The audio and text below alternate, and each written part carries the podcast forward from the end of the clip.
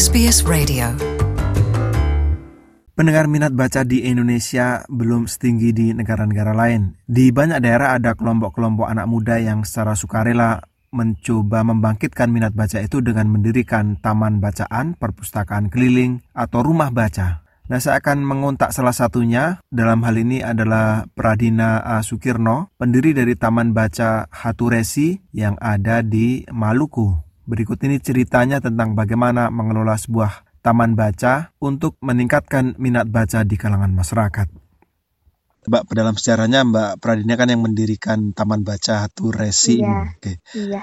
Kapan tepatnya Mbak Pradina berpikiran mulai mendirikan taman baca di Maluku ini? Kalau untuk berpikir sejak kapan pengen dibangun itu sebenarnya sudah lama, Pak. Jadi dalam proses waktu saya masih S1 itu kan sering beberapa kali suka magang dan jadi volunteer mengajar di desa-desa yang terpencil. Nah, kepengennya juga bagaimana untuk bisa dikembangkan di Tulehu ini sendiri di daerahnya Taman Baca Haturesi ini.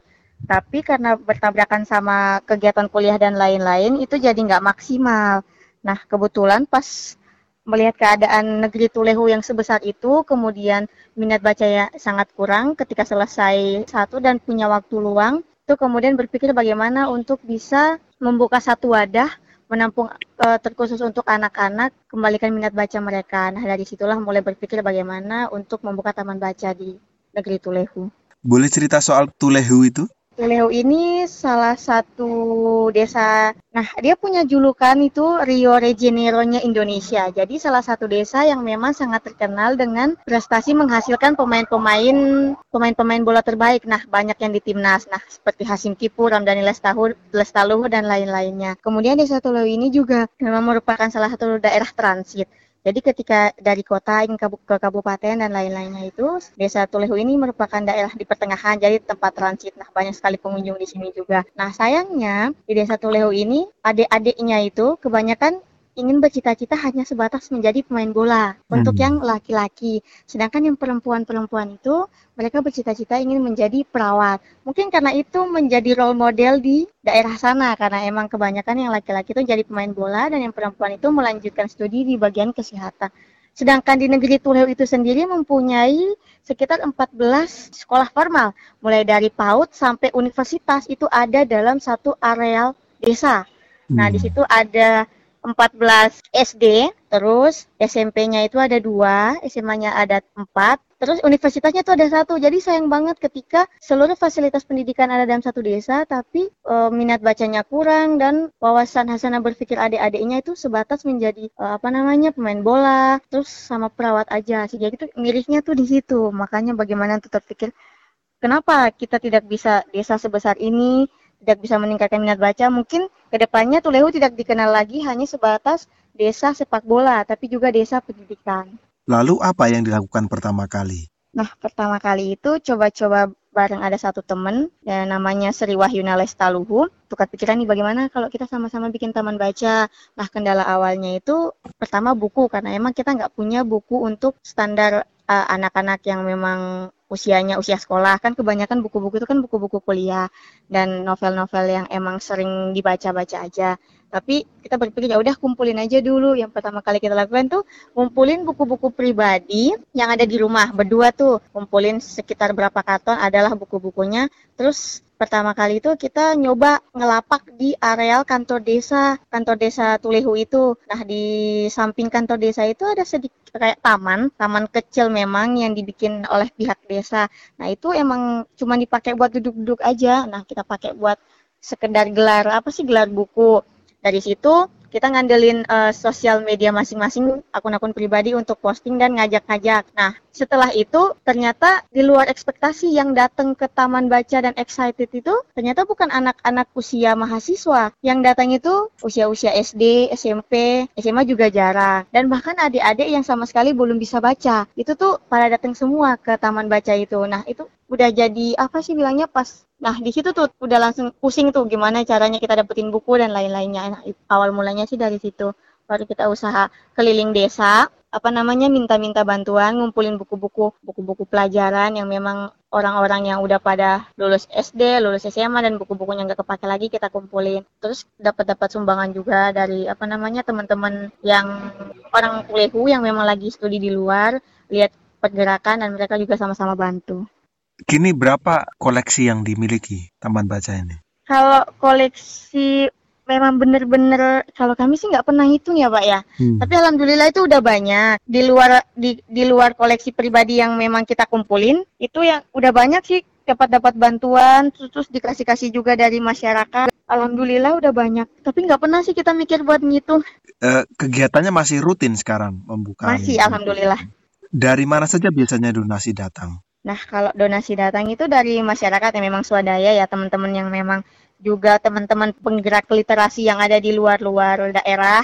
Kemudian kemarin sebelum kegiatan apa sih uh, program pustaka bergerak itu nggak dijalankan lagi tuh kita setiap tanggal 17 itu kadang-kadang ada aja kiriman buku dari hmm. emang dari uh, pustaka bergeraknya juga terus ada dari teman-teman yang memang sengaja nggak mau nulis identitas. Nah kemudian juga dari pihak Gramedia pernah bantu dari pihak PU juga pernah bantu.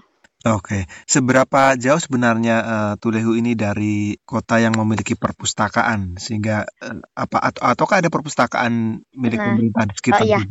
Jadi Tulehu itu jaraknya sekitar 25 km dari pusat kota Ambonnya.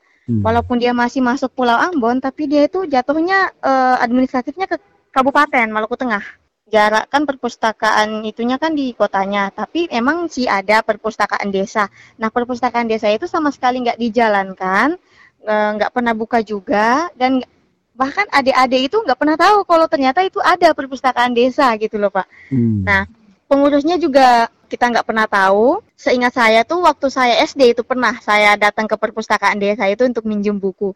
Itu doang sih waktu saya SD.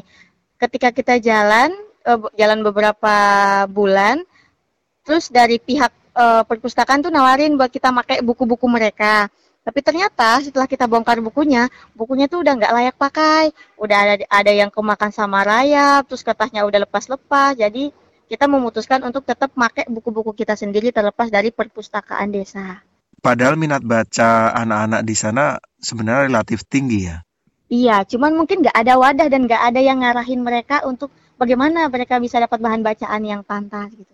Jadi dalam persoalan-persoalan literasi ini eh, aktivisnya sangat eh, berperan dalam menggerakkan masyarakat terhadap minat baca ya. Tidak bisa tergantung pada program-program pemerintah terutama. Iya benar sekali. Kebetulan yang sangat saya sayangkan itu di desa saya sendiri yang Tulehu itu memang nggak ada sama sekali program-program dari pihak desa selaku pemerintah, pemerintah desa untuk bagaimana memajukan atau punya inisiatif-inisiatif khusus untuk menambah terutama dalam bidang literasi ini sendiri. Problemnya sepertinya sama di banyak tempat. Mbak Pradina apa yang masih ingin dicapai atau belum tercapai lewat uh, Taman Bacaan uh, Turesi ini? Sejauh ini kan kebetulan karena semangat teman-teman volunteer yang ada di situ juga bagus, terus adik-adiknya excited. Kita udah dapat beberapa kali ikut lomba dan dapat penghargaan dan lain-lain, tapi yang paling saya inginkan itu dari pihak pemerintah desa itu sendiri bagaimana bisa sama-sama mensupport kita juga untuk menjadi satu wadah. Jadi saling saling bantulah gitu karena kita punya tujuan yang sama dan ini kan kita lakukan untuk bagaimana perkembangan dan kemajuan adik-adiknya sendiri untuk desa itu ke depannya kan. Awalnya sih memang pihak pemerintah itu sama sekali nggak melihat dan nggak mau nggak pernah menganggap kita itu ada padahal kita itu dalam areal satu pagar sama mereka. Hmm. itu aja sih tapi kemarin sempat kontak sama teman-teman yang di desa yang memang dipercayakan untuk apa sekarang jagain taman bacanya. Katanya dari pihak pemerintah udah mulai dan memasukkan program taman baca ini dalam apa namanya kan di desa itu ada dana desa juga ya untuk pemberdayaan ya. Betul. Nah mereka udah mulai melirik taman baca bagaimana ke depannya biar nanti juga diperhatikan. Hmm, oh iya. Kalau saya, eh, ah, kalau saya sih nggak pernah mengharapkan apa-apa. Minimal di desa saya itu adik-adiknya itu bisa berpikir lebih luas aja. Para pendengar, Pradina Sukirno pendiri Taman Baca Haturesi di Maluku, berbagi pengalaman tentang pengelolaan sebuah taman bacaan bagi masyarakat untuk menumbuhkan minat membaca di kalangan mereka. Semoga memberi inspirasi. Terima kasih. Sampai jumpa kembali. Want to hear more stories like this? Subscribe to our regular podcasts on iTunes.